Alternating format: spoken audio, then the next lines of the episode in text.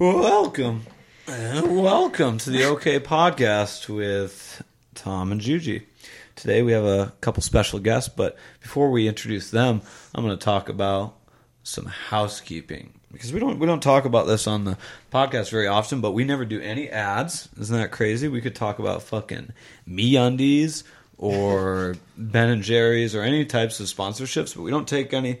So the best way that you guys can repay us for the time we've taken to talk to you for an hour is uh, you don't have to repay us, but the the best thing you can do is go to the we got four audio sources: Spotify, iTunes, SoundCloud, and Google Play. Even though we know no one uses Google Play, I use Google Play. the all those things you can Does follow, subscribe, you can review the iTunes, the podcast. We want to keep doing it, but it is it's a fair amount of investment. I mean, I bring a when we travel and do the podcast, I bring an entire the entire setup there, and uh, it's a lot more effort than just uh, setting up mics and talking for an hour.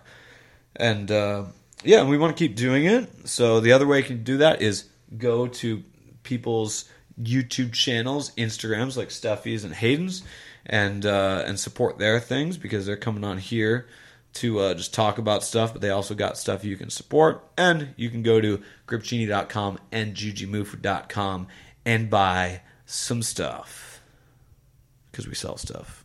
Yeah. Okay, stuff as well. Well, don't go to that. There's nothing on that right now. No, no, no. Don't go to that. Uh, anyway, we uh, we have two lovely guests here today. They are uh, Brian. Can you put the echo on? Hybrid performance, performance, perform. Don't put the. Don't even try the. Uh,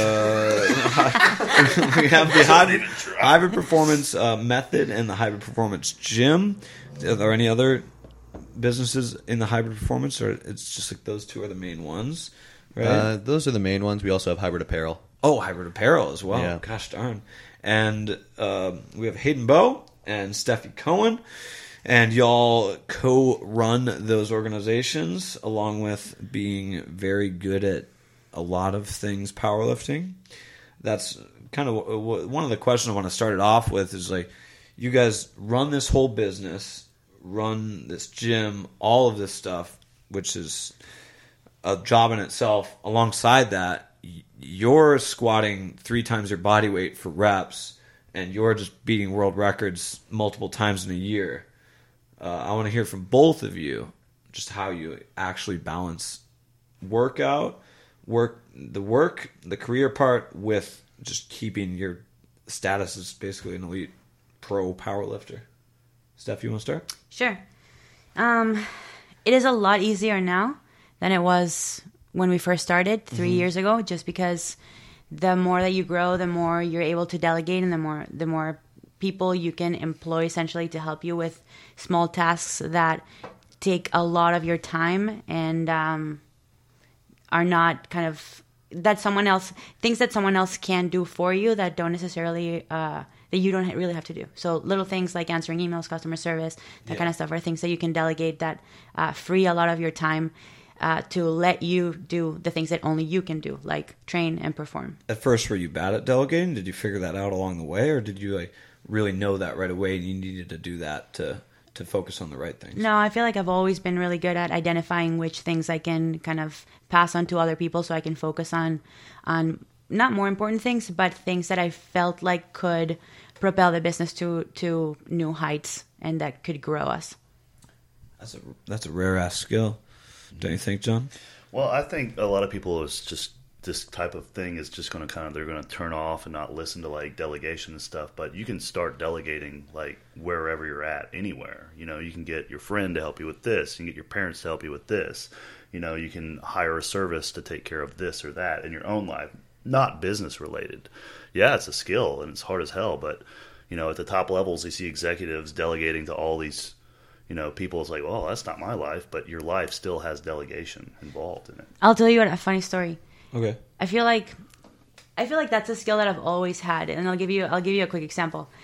Say college when you had to uh, do a PowerPoint presentation, I would make a Word document that would have all the information. I will do all the research. I would put everything that I thought needed to be in the presentation, but then I would hire someone either from like a higher class or online so they can put the presentation together for me because I felt like but you're a swindler, aren't you? well, I mean, I just felt like I just felt like it was a waste of my time to actually make the presentation because I I I already knew how to do it. Like I've I went through I don't know high school when they teach you how to do PowerPoint and how to put the slides together, but I felt like actually putting the slides together was a waste of my time. I felt Yeah. like my time would have been better spent doing the other things I was doing, like shadowing or like interning or or growing athletically, you know, training more or spending time with my friends or my family. So uh-huh. that's something that I feel like I've mastered from since I was a kid. Just that's a that's a college thing you did there. Yeah. Like you were in college when you did it, so even as a college student, you find a way to delegate something. exactly. You know, Tom, I used to. The first thing I did with delegation is I paid my mom to meal prep, like just a few of my meals weird. a week. I'd, I'd pay You her are uh, a couple Yeah. hours. I'm not that smart. That was- I- After that, I didn't figure much else out. Yeah, yeah. you're you're really good at it. But that was one thing I thought. Hey, I can pay my mom to do uh, meal prep once a week, just a few meals at least. Saves me a lot of time and effort. I don't want to put into it. No, I don't think I'm good at it actually, but yeah, I, I- think you're really good at it. That's wild. You do it as a baby. Like, did you delegate other babies? Of course, always. I was just I would tell them to suckle on their mom's tits, and then I would, uh, you know, take it from them. Like a little regurgitate.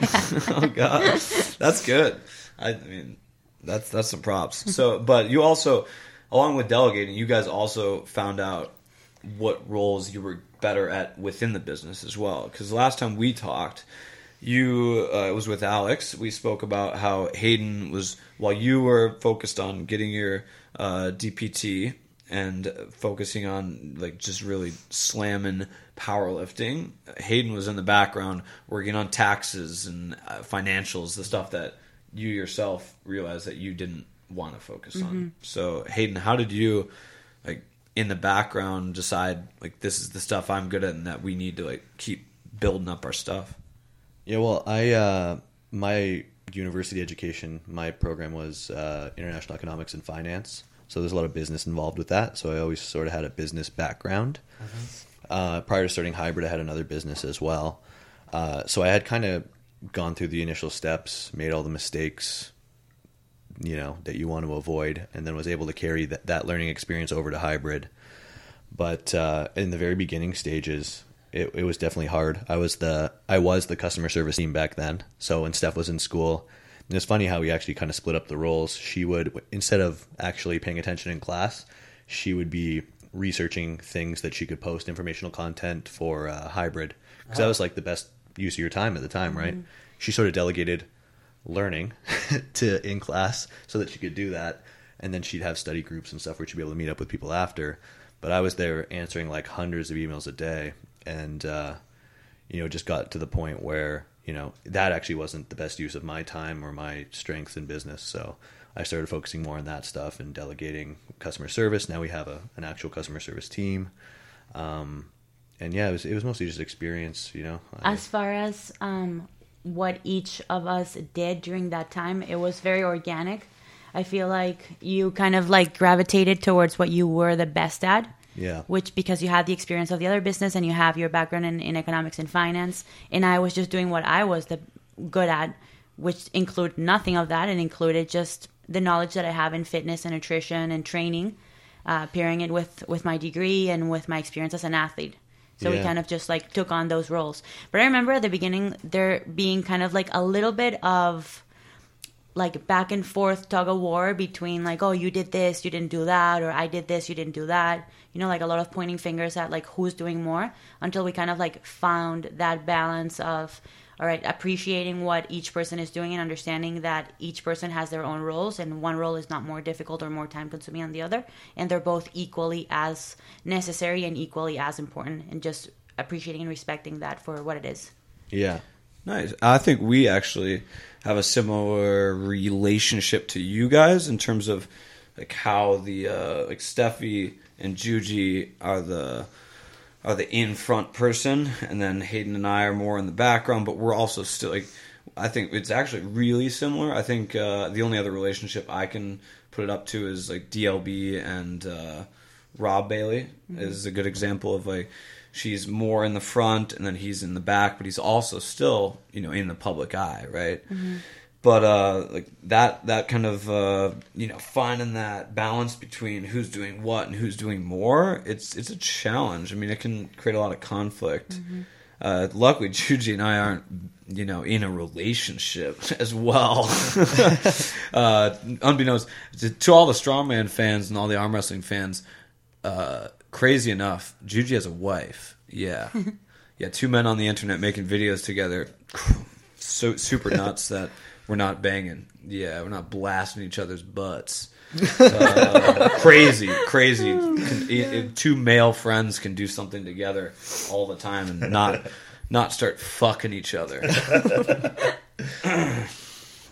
anyway, the uh, but but like that, there's so many conflicts that could erupt from that. So how do you guys balance like your relationship uh, together as partners, business partners, and life partners? How does how does that work? Uh, I think it was it was pretty organic. I mean, uh, it's actually a funny story I'd like to tell about how it, it originally started. yeah, yeah. Yeah.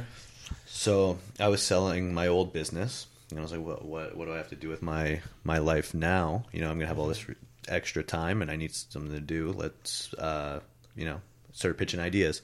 And I pitched the idea of hybrid to Steph because we used to get questions all the time. You know, how do you train powerlifting and and Olympic weightlifting and make progress in both, and you know, all that stuff. And we didn't have a big social media following back then. So when I pitched it to Steph, she was like, like I love you and uh, I, I'll support whatever you want to do, but I don't see this working. So then it was like, oh damn, now we have to make this happen. And uh, you know, she, Well, but I she- think it's valid to include why I thought that. Okay. Why did you think that? Yeah, I mean, Yeah, I thought tell- that. I thought that. First of all, our platforms were very limited. You know, I had what, like I don't know, five thousand followers on Instagram, and you had maybe ten or eleven thousand at that point. yeah, there was a point where I had more than her. when you guys were talking, oh no, fuck, damn it! I'm sorry, I, I thought I was, I was going to reach No, this that's good. to you, But you're this is good, right? here. Yeah, yeah, I got you. Okay. Um, so yeah, we had our reach was very small. We didn't have a lot of exposure, a lot of followers. Our training was interesting, and we did get questions all the time. But I just didn't see that translating into a lot of sales, into making a lot of money.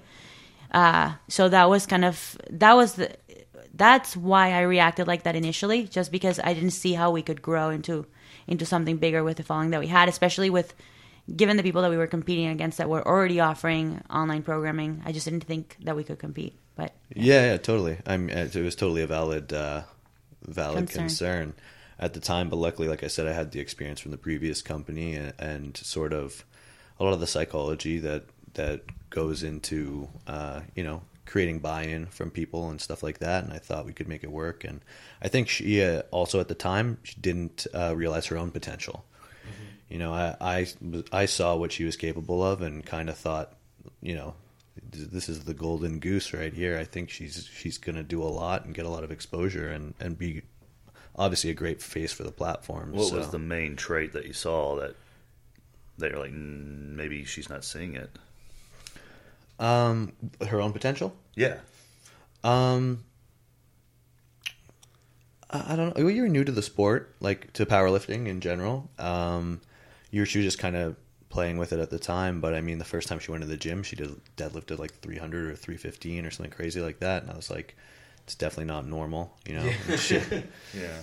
you know, and she's also a good-looking girl, and she's she's ha- is a very outgoing, has a personality. She has all of the sort of she checks all the boxes off for someone uh, to be what what she is now. Uh, she just to be a star. to be a star exactly. so she, uh, you know, I kind of saw that, and she she picked up on it very quick. And as soon as she decided that she wanted to start building up a name and building up hybrid, she, uh, I mean, it was it took off very quickly. So. I thought it was pretty cool. Okay, so uh, that time, honestly, I just want to get a little bit into training. That 300 deadlift. When so you initially you were Olympic weightlifting, right? And you guys worked at like a CrossFit gym, right? You worked out at CrossFit gyms. When did you first start that first like deadlift? Where you like, I'm going to start deadlifting heavy, and then how did it erupt from there and go to like your, I guess, not your plateau, but like that those noob gains, I guess. Like, what was that point? Yeah, I mean, I started I started training powerlifting more out of necessity than than uh, interest.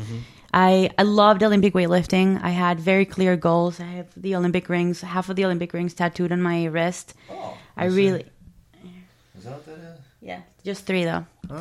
So that was kind of a promise with myself that I would train as hard as I could to try to make an Olympic team. Um, really, really en- enjoyed training Olympic weightlifting and was was training really hard. I think I was at that point I was training with uh, Camilo, my my weightlifting coach, Nine was sessions a week. nine sessions a week.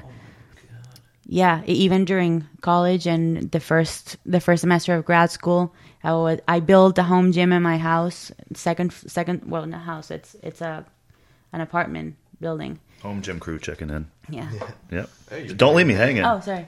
Man, I'm bad at these like fist I'm bumps, bad- eh? People. Uh, You do it at the dumb time. So bad. I think that's what the, I think that's focus I on think that's I think that's the problem. Fist Fist bump bump, so the audio can hear it, dude.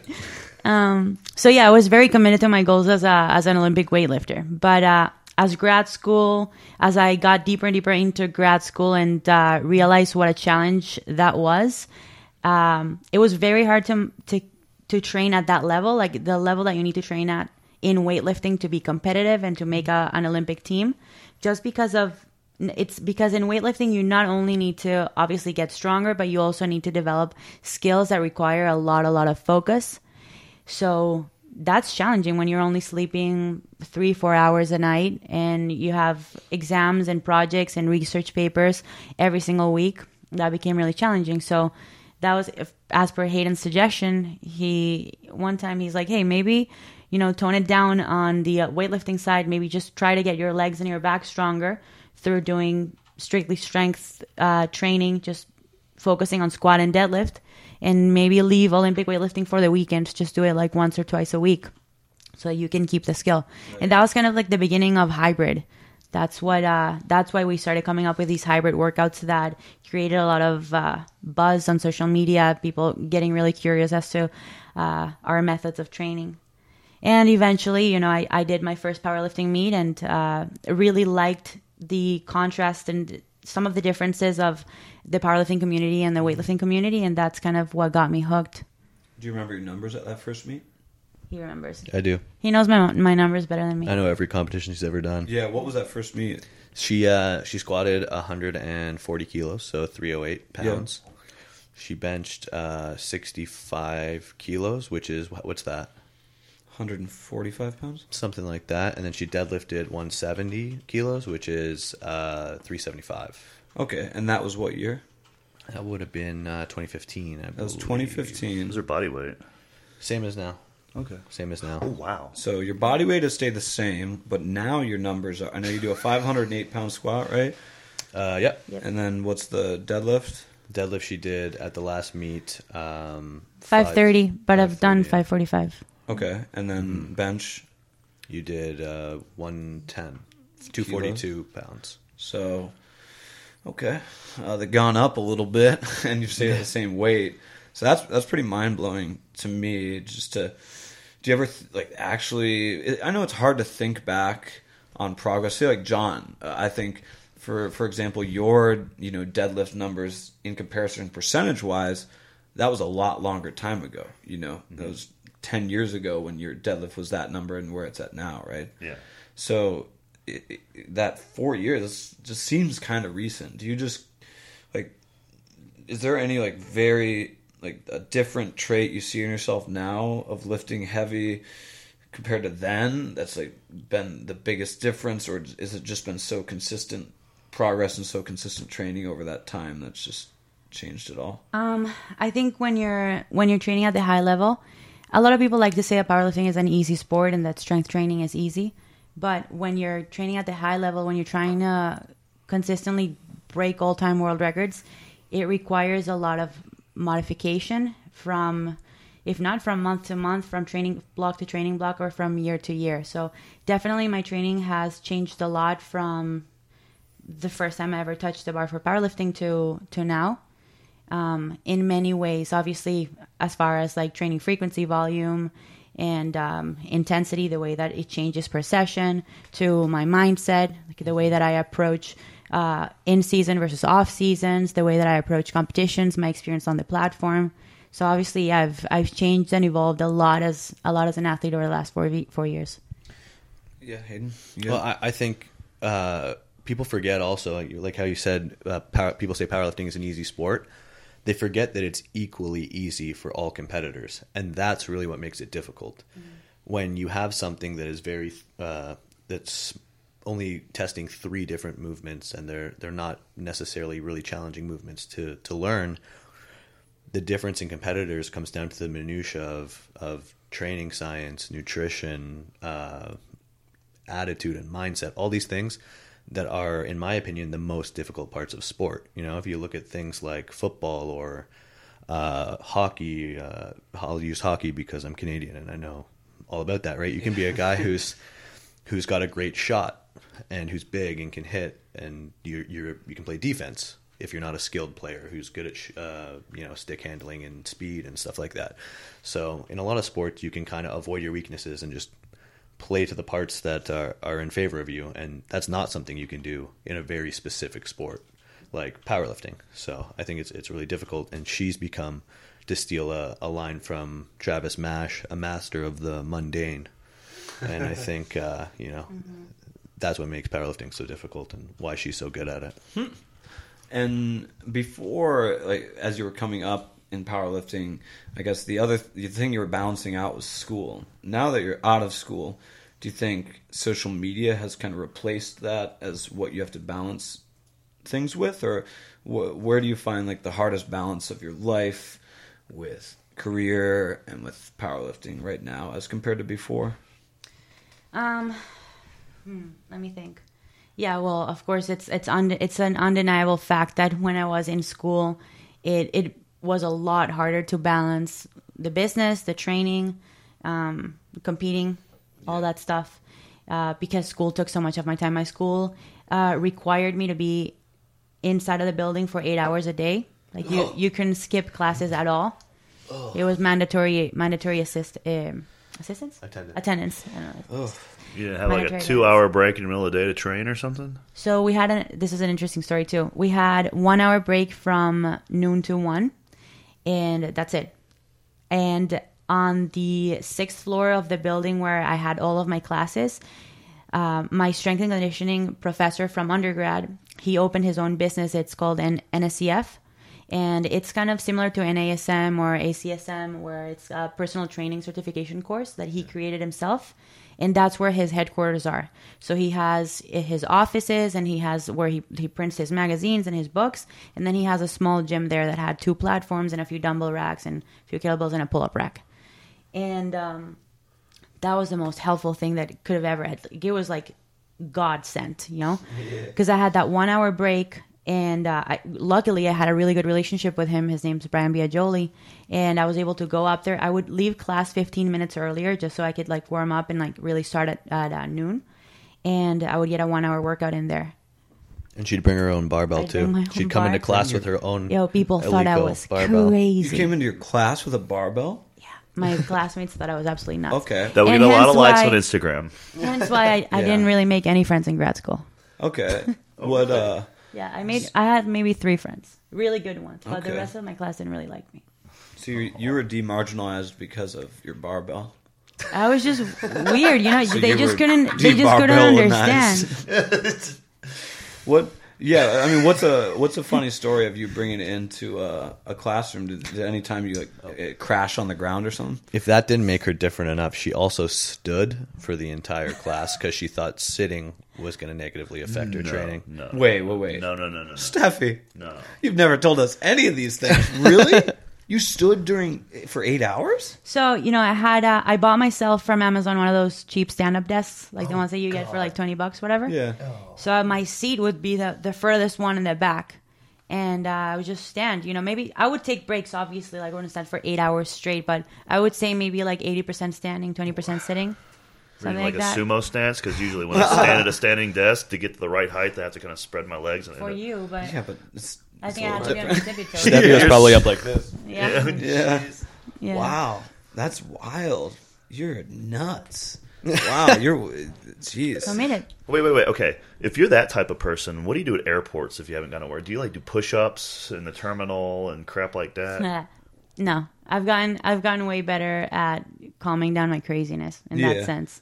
Is it uh, is it like a type A thing or like a mild OCD or do you just No, have it's this just- like just focus on on your goals that you Yeah, want it's to just apply goal through your oriented. life? Yeah, it's just goal oriented. I had very specific goals.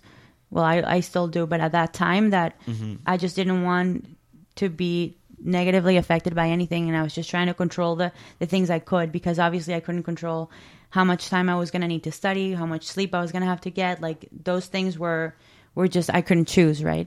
So the little things that I could like my food and and how I s- my my, my posture in class and and uh, how much training I can get and when I can get it based on like my energy levels. And Those things I would try to control as much as I could.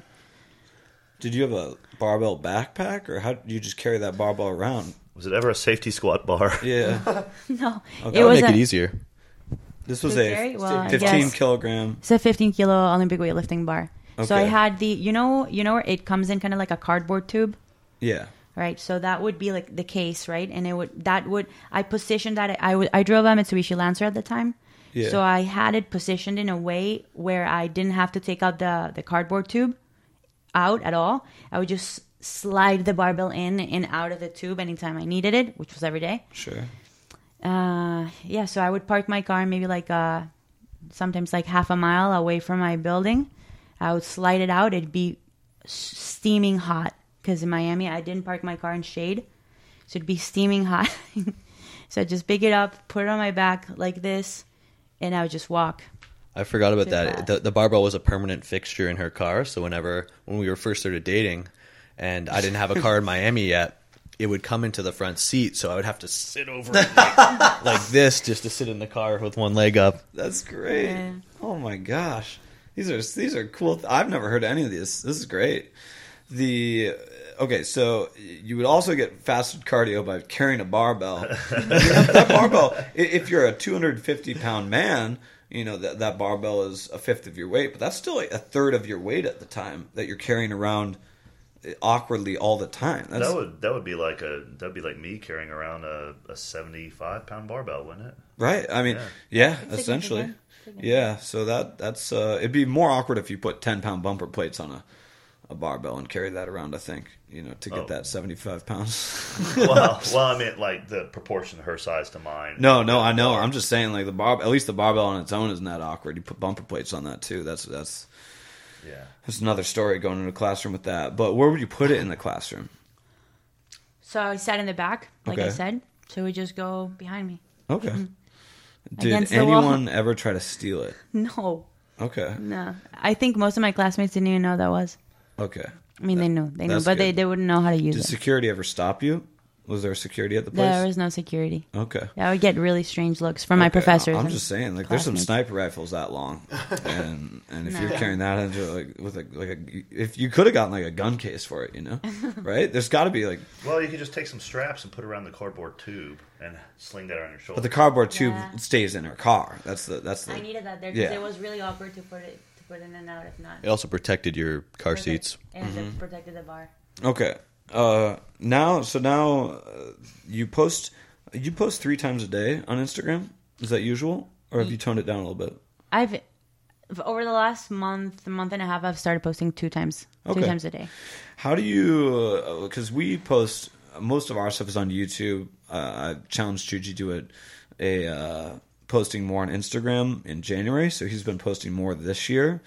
But last year was was abysmal compared to you. Um, but the and I don't post that much on Instagram because I just can't. I I'm not able to take that many pictures of myself and post that many pictures of myself. How do you keep like a um, that I don't know the the mindset positive and just like keep yourself from getting bored or all these number of factors that could lead to burnout from posting two three times a day and stories and all that Like, yeah, right. So I don't know. It just it feels so natural for me to to post at that frequency because it because that's literally what's in my mind. So I'm either thinking about training, so I'll have a thought about uh, something educational to say, something that I you know want to teach to the Yeah. public. But that's just in my mind. I'm like, oh, you know, I why does this happen? Why does knee cave happen in the squat? And then I get more more uh, questions in my head. Is it bad? what are people saying? People saying it's bad because of this, but is that true? So then I'll go do research. Okay, research says it's actually not that bad, and these are the reasons. Maybe I should tell the public that whatever they're reading is actually, in fact, not true, not accurate information. So that's just kind of naturally how my brain is working. Then the second the second post I would like to make is something about how I feel as a woman in strength sports. Mm-hmm. So it's a picture of me looking really girly or a picture of me lifting a lot of weights but feeling really confident. So Mm-hmm. that's another thing that I would that I like to convey to the audience that uh, or my followers how I feel on a day to day basis about being a woman in strength sports and, and dominating male dominated sport, uh, a male dominated sport. Then the third part is my business. That's another natural post that I want to make about what services am I offering, if it's training or if it's nutrition. You know, what are we selling? Because that's how I pay my bills. So that one is high in my priority list as well. Um, and then what? What other? Did I miss anything? I think that's it. It's either an educational post, some sort of promo for something that I sell, so I can eat and pay my bills, and then something about the way I feel for the purpose of the people that follow me understanding who I am, and also to inspire and motivate other women and other people to just feel confident and beautiful in their own skin. Okay, so this post, for example, is like more this uh, this post you posted recently is more of an example of how you feel Yeah. post, and uh, just go uh, go through this post for us because I thought this was very interesting and something that uh, an, uh, a few other questions I have about stuff, and I think the biggest is is like the hardest thing about being a female in a male dominated sport. Yeah. So go go through this. We got beautiful and we got ugly. Okay, so this is um, the beginning of a campaign that I'm doing with Animal. Uh, it was inspired by many conversations I had with the uh, guy who's in charge of media uh, at Animal at Universal. And um, it's just basically trying to convey the message of how are people, how is the general public perceiving a female with muscles that competes in a very uh, manly sport versus how am I actually feeling on the inside, and what's the power of words. So this this is this particular post is about that. What do those words actually mean, and um, why are people's perspectives? Why is people's perspective that way? So, yeah. So if you read it, So this is I wonder what they see. Is it ugliness or is it beauty? Because for some people, being a very muscular girl and being strong is very beautiful, and for some people, it might not be. Mm-hmm. But the message that this particular picture is trying to send is that it doesn't really matter. It doesn't really matter because those are superficial words that don't really explain the full message of, of, of who you really are. And who you are is not determined by how you look, is determined by what's on the inside essentially what how, what your attitudes are how hard are you willing to work how um, committed you are to your goals mm-hmm. that kind of stuff Cool. I, I really like it. And go to the next one, Brian.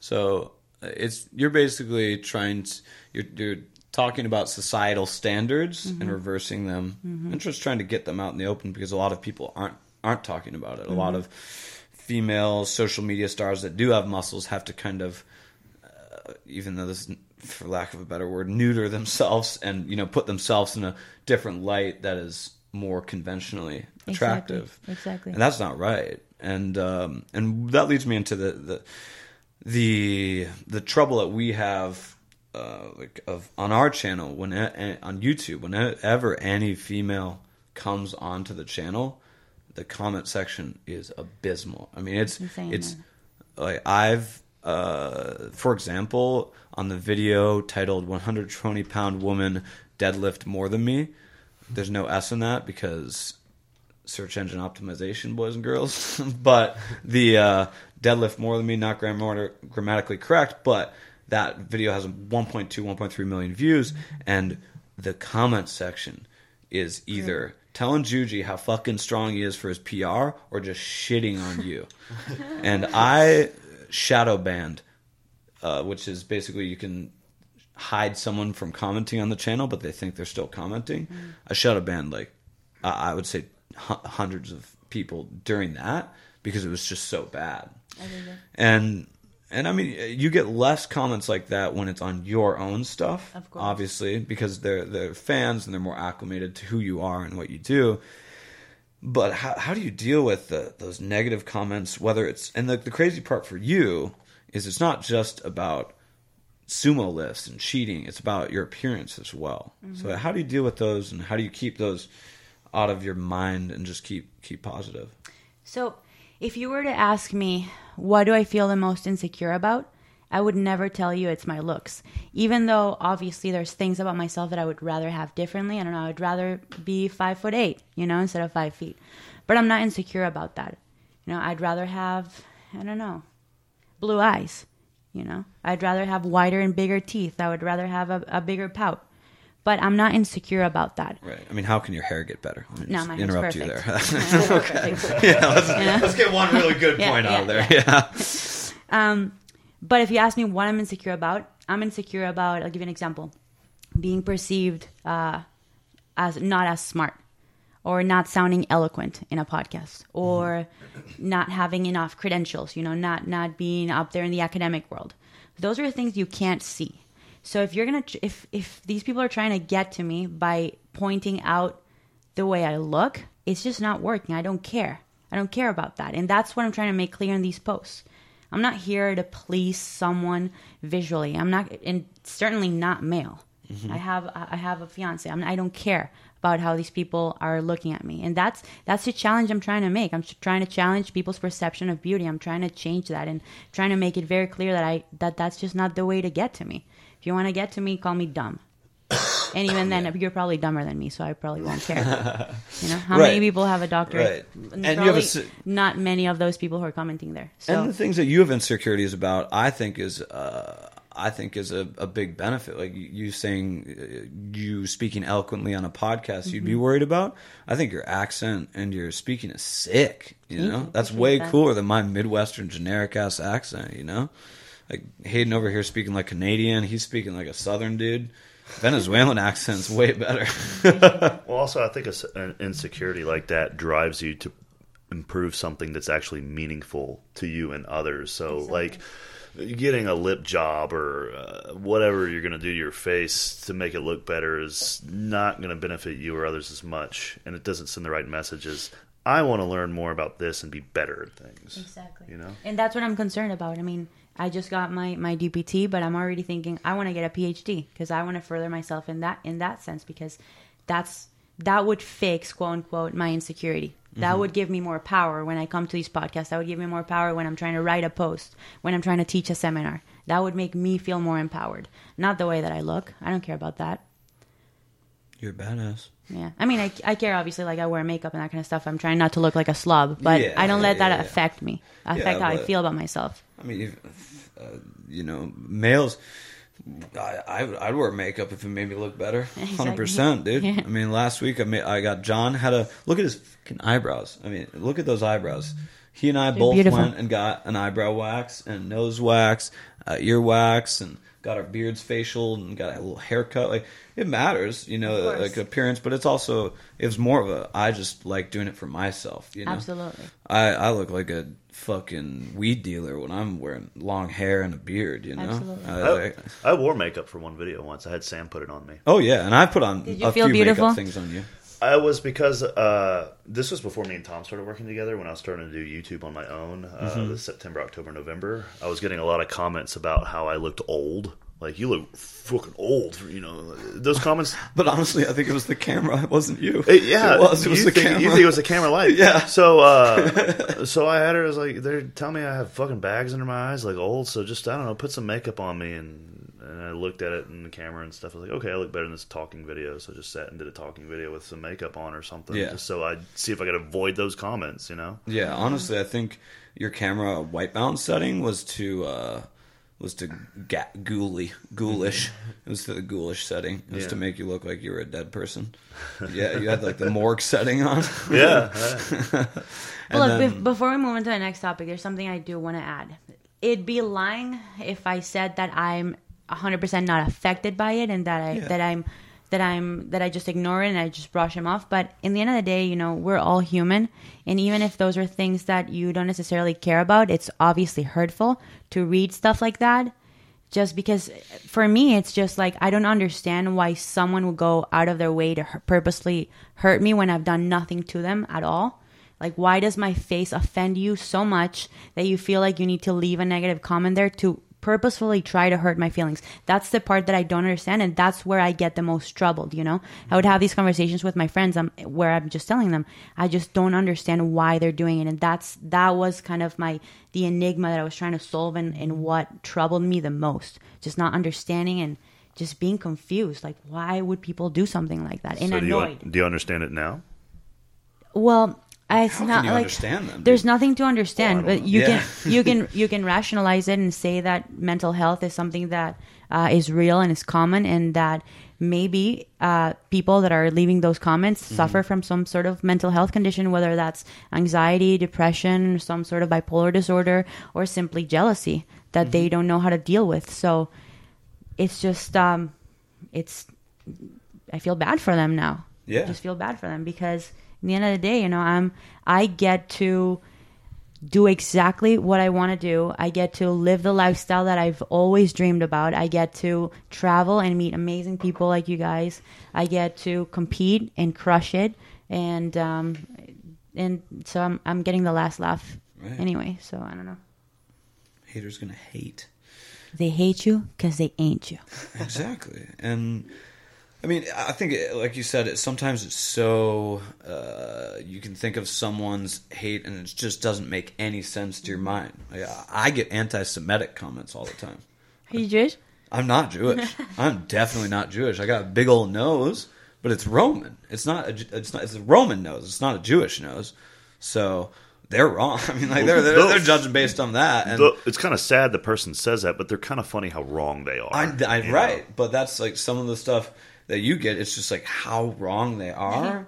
Those are the ones I'm able to laugh at. It's the ones that have some truth to it Yeah. that that actually hurt, but mm-hmm. that then you have to like get this positive mindset to realize that like yeah, they're in some sort of place that they've taken time out of their day, and they're filling our bags by watching stuff and commenting on stuff. You know? Bags. Bags. There's a lot of bags, and their comments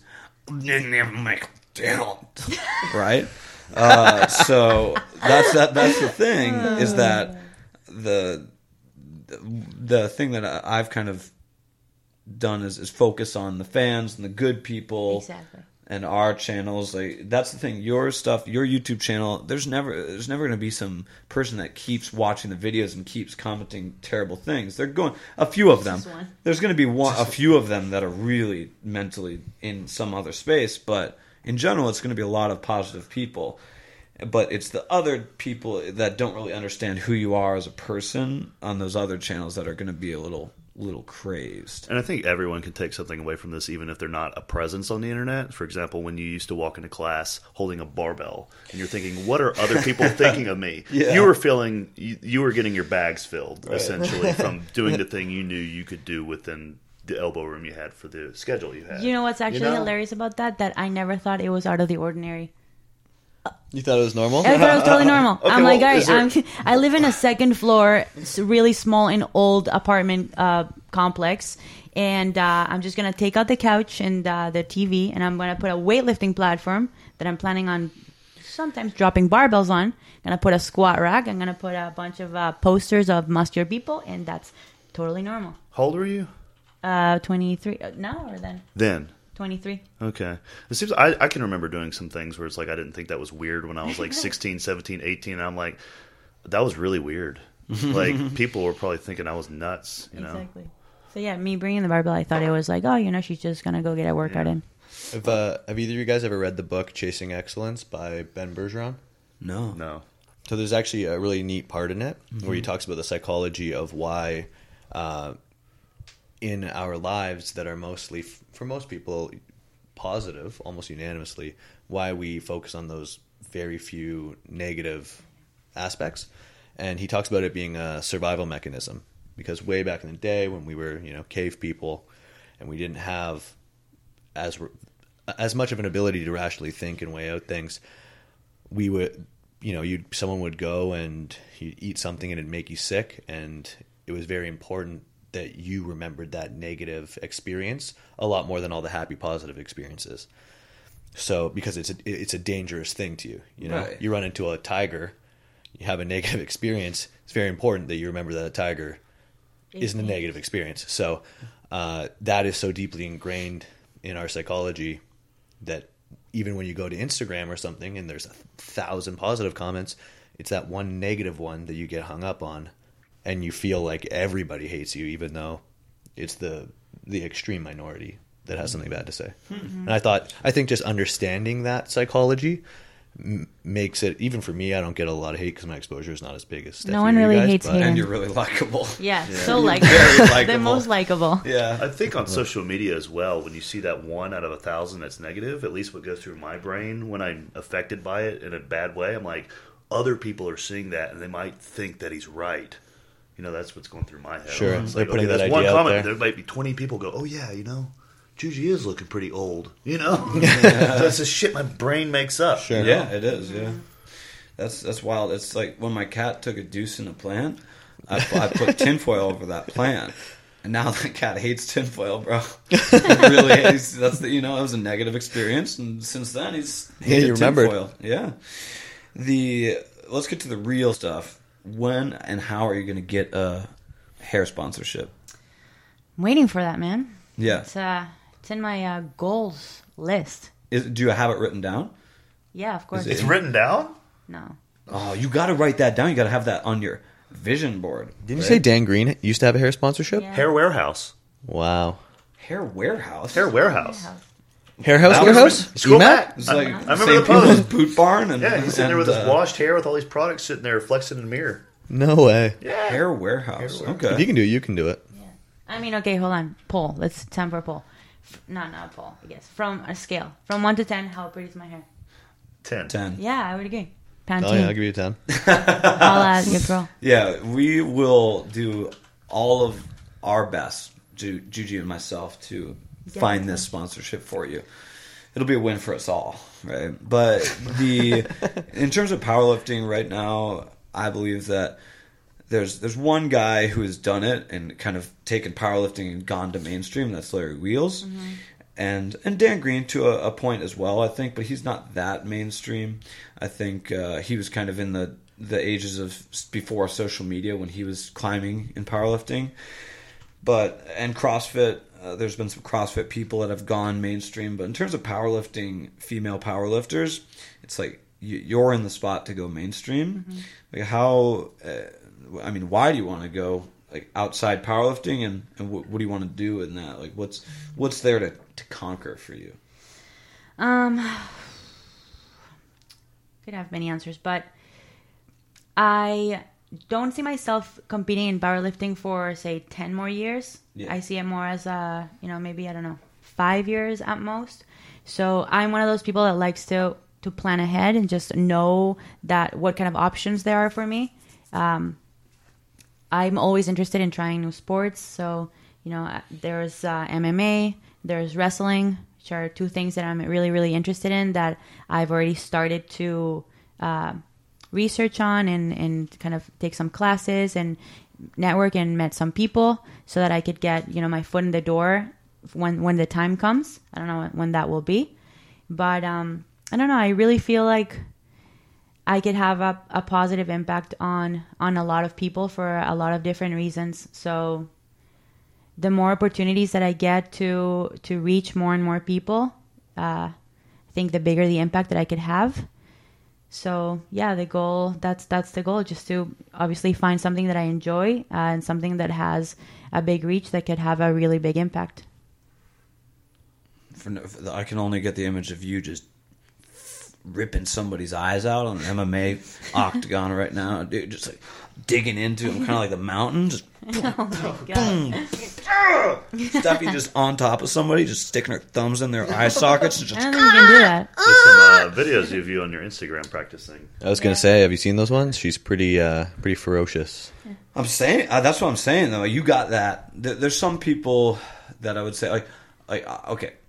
I love Magnus Midtbø. He's my favorite guy, but I cannot, I can't see him like actually putting his fingers in somebody's eye sockets and just, you know, taking their eyes out, right? But I can see, like Stefi, I could see you on like uh, an ancient Greek battleground, and you're that warrior princess that comes out of the, the, the back of the thing and it just fucks up like some 400 pound dude from the other army. You know like what I mean? like Xena. Yeah, exactly. Like you're just that. You got like you're dual Yeah, you wielding a like two big old knives, and you're just flipping over this guy, slashing his freaking calves out, and then eventually doing the eye thing. You know, the the eye thing. you guys have a weird fixation on her tearing out eyeballs right now, Tom. no, I, I I don't watch Game of Thrones, but I saw that mountain scene where he does it. You know, That's It's a disturbing badass. scene. yeah, that but that's from a few seasons ago, right?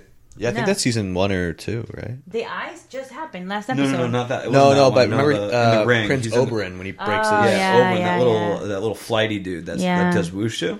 Yeah. Yeah, he's just flipping around and mountain's like, "Oh, oh, oh, oh, I'm gonna pretend I'm dead, and then just. Yeah, that was Does his eyes. crazy. That was crazy. But Yeah. I was pretty sad about that. I like that character who Yeah, died. me too. like I said, I I think you have that aggressiveness and athletic ability that you could you could transfer it to these yeah combat sports or something like even acting and uh, stuff like that. Like even being a stunt woman, you'd be a sick stunt woman. Uh, I, I don't want to suggest arm wrestling No. to anybody. You know, uh, she can go more mainstream than that. Uh, I love arm wrestling, but uh, it's there, there's there's there's higher highs for Stefi right now. So yeah, Um, I mean, I have the uh, WWE tryouts yeah. coming up Oh, in when? in August. In August. Okay. And you uh, for that, um, are you gonna dye your hair a color? No, I'm just gonna be myself. No, I was actually wondering that the other day. I was like, my uh, just what- blonde is Stefi there? went through my Yeah, mind. is she ever gonna dye her hair? I know. She's right? had it pretty color? blonde before. No, like like purple. Like a color. Yeah. Yeah, I guess purple's a color. Yeah. Well, yeah, I was ima- like could dye your hair. You could go black, brown, Like a non-hair blonde, color But then when color. I think color is like purple, pink, Yeah. green, whatever. That kind of wild stuff. Like like yeah. this color. Yeah. You know, there's there's one girl that already does that in WWE. Oh, yeah. What's, her name? There's a few, now. Uh, She's in the rain Liv, campaign. Liv, Liv. She's part of the Ri- Riot Squad. Yeah. She has pink hair and she always has a blue tongue when You're she ch- competes. Blue tongue. You're Like, she avoiding really, the like, question, eats, like, some Stefi. Are you sort gonna of, dye your hair? She or got not? hypothermia. No, she Lord, eats some sort of candy. Oh, okay. But she looks pretty badass, right? like that girl yeah. from uh, Batman, is it? What's the girl? What's, Poison Ivy with the red hair. I don't think that's dyed. That's her natural color That as a cartoon talking about, character. uh, Harley Quinn. Yeah, yeah, yeah. Harley Quinn. Yeah, yeah, yeah. That's a She's clown. badass Harley Quinn. She doesn't have hair. She wears a clown helmet, doesn't she? No, she, she wears thick Oh right, that's tails, that's oh that's that movie. I don't know. Are you thinking of Yeah, Mad that Max? girl, that girl. Well, that's Oh, Liv. That's okay. Liv Yeah, from yeah, Riot Yeah, Squad. no, I'm thinking of the cartoon, the Batman cartoon. Also, no, shout out movie, to the, uh, uh, the- shout out to Sarah Logan. She's one of my athletes. She's in the Riot Squad. Nice. The one on the left, right there. bottom left. Yeah. Cool. Yeah. The riot squad. She's let's badass. Okay. Nice. Uh, you don't have to bring that up, Brian. It's too too small. But the uh, anyway, okay. So you're going to go out for that. Are you going to change your training at all for that, or are you going to go straight into it just from powerlifting training? Um, no, so I'm, I'm gonna take a couple of wrestling classes, like group wrestling, just to kind of understand the movements and uh, the terminology mostly, so that I don't look like an idiot when they're telling me to do something I have no idea. Uh, but outside of that, no, I'm not planning on changing my training much, just because at the, from the information that I gathered is that at those tryouts, they're essentially just trying to see uh, how athletic you are and how coachable you are and how willing to to learn new things and what your attitude is and what your personality is. So not really, they're not expecting you to know how to wrestle. They're expecting to see what potential you have to learn, essentially, and what your personality is. So what If kind you have of an character you aptitude could for play it. if you have the aptitude, exactly. Which I think I have. I don't know, I think but uh, Yeah, you could throw down in WWE. I'd watch. Oh yeah. yeah, I did I pretty mean, good. That, you, you'd watch it with some backyard wrestling, right? absolutely. yeah. no, and it's fun. I really liked it. I don't know if, if, if any of you guys have done wrestling, but it's pretty fun because Mm-hmm. it uh you have to it's it's you have to it's a workout, right? Oh, there's there's yeah, skills yeah. that you need to learn and there's movements that you need to to master and then the the the actual wrestling itself is pretty taxing from a physical standpoint.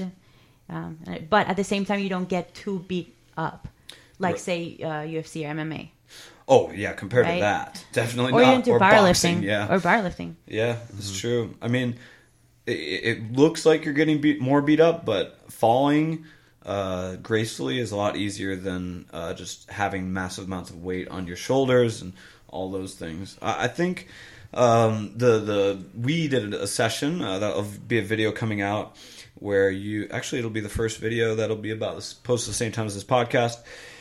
You learned aerial and gymnastics and backflip in about two hours. So I, I honestly, just from that experience and you're being able to be taught to do that and listening so well, the the wrestling moves are going to come very easy. Uh, and because they're very your your acrobatics are already flexible. Like Juji, for example, has struggles with the moonsault, which is the backflip onto your belly, right? Uh, that they'll do off the ring because he's focused, been fo- so focused on landing a backflip, right? But you'll because you have the motion of a backflip, you could learn a moonsault really quickly, and uh, a lot of those falling maneuvers. Uh, and the cool thing about learning those, then you can transition to that in the movies and stunts and stuff like that. He's got a huge skill set. But I had an idea for a for a business that uh, just as a backup. Remember, it's shaved ice. Stefi's snow cones, right? I'm telling you, I think this is Where did you such get a that big from? thing. Why? I, I just thought of it yesterday. You never heard of a snow cone? So it's a snow cone. snow ah. cone? You Yeah, see? yeah, yeah. Right? We can mix them with like BCAAs. Maybe Yeah. BCAA snow cones We cones can selling at hit all expos. parts Oh, of the you'd- spectrum. oh, you'd say Alcoholic that. ones yeah. Alcoholic as well. ones. You know, doesn't your friend, one of your friends, have has an alcoholic snow cone business? No, Did I made that up. Yeah. You just make that that's up. just what you want. Yeah, that's good. Yeah, all right. Uh, I'm in. It's an option. Yeah. Imagination is a powerful thing. What else did I make up that I thought's real? Uh, but we're about an hour in, Brian. Are we? Okay. Well, we're gonna end the podcast here just so we can get some questions from the Twitch chat. If you guys aren't watching live, you can watch live on Twitch.tv/slash OKTom, which has. Uh, we're gonna have some questions there and from the chat, and they can ask Stefi and Hayden some stuff. But uh, we appreciate you guys for coming. Uh, check out their stuff, Hybrid Performance Gym, Hybrid Performance Method uh, at Instagram, hayden.bow, bow, B O W E, H A Y D E N dot B O W E. Stefi Cohen at Stefi Cohen, S T F I C O H N. Do you guys have any big stuff you got coming up? The YouTube channel? Uh, anything you want to holler about? Tell people to go to? Um, yeah, go check out my uh, YouTube channel. I just recently started it about two months ago or so. Um, trying to we're, we've been doing two or three uploads a week. Uh, putting a lot of time and effort into that, stepping very far outside of my comfort zone, um, but getting better with each time. So, if you want to support it, just uh, go and hit subscribe. Cool. I think uh, you guys have such a cool cast of characters around the uh, high performance gym that it's just like a lot of personality and not just powerlifting. It's like it's a, a really cool bunch of people together making Yeah, we, videos. we could have a reality TV show out of the gym. oh yeah. oh yeah, yeah. Ian the Rhino, dude, you could have a National Geographic special. the uh, appreciate you guys for coming on the second time. Stefi is the second second time guest, I believe. And this is uh, the OK Podcast number 10. Appreciate you guys. And uh, you are okay.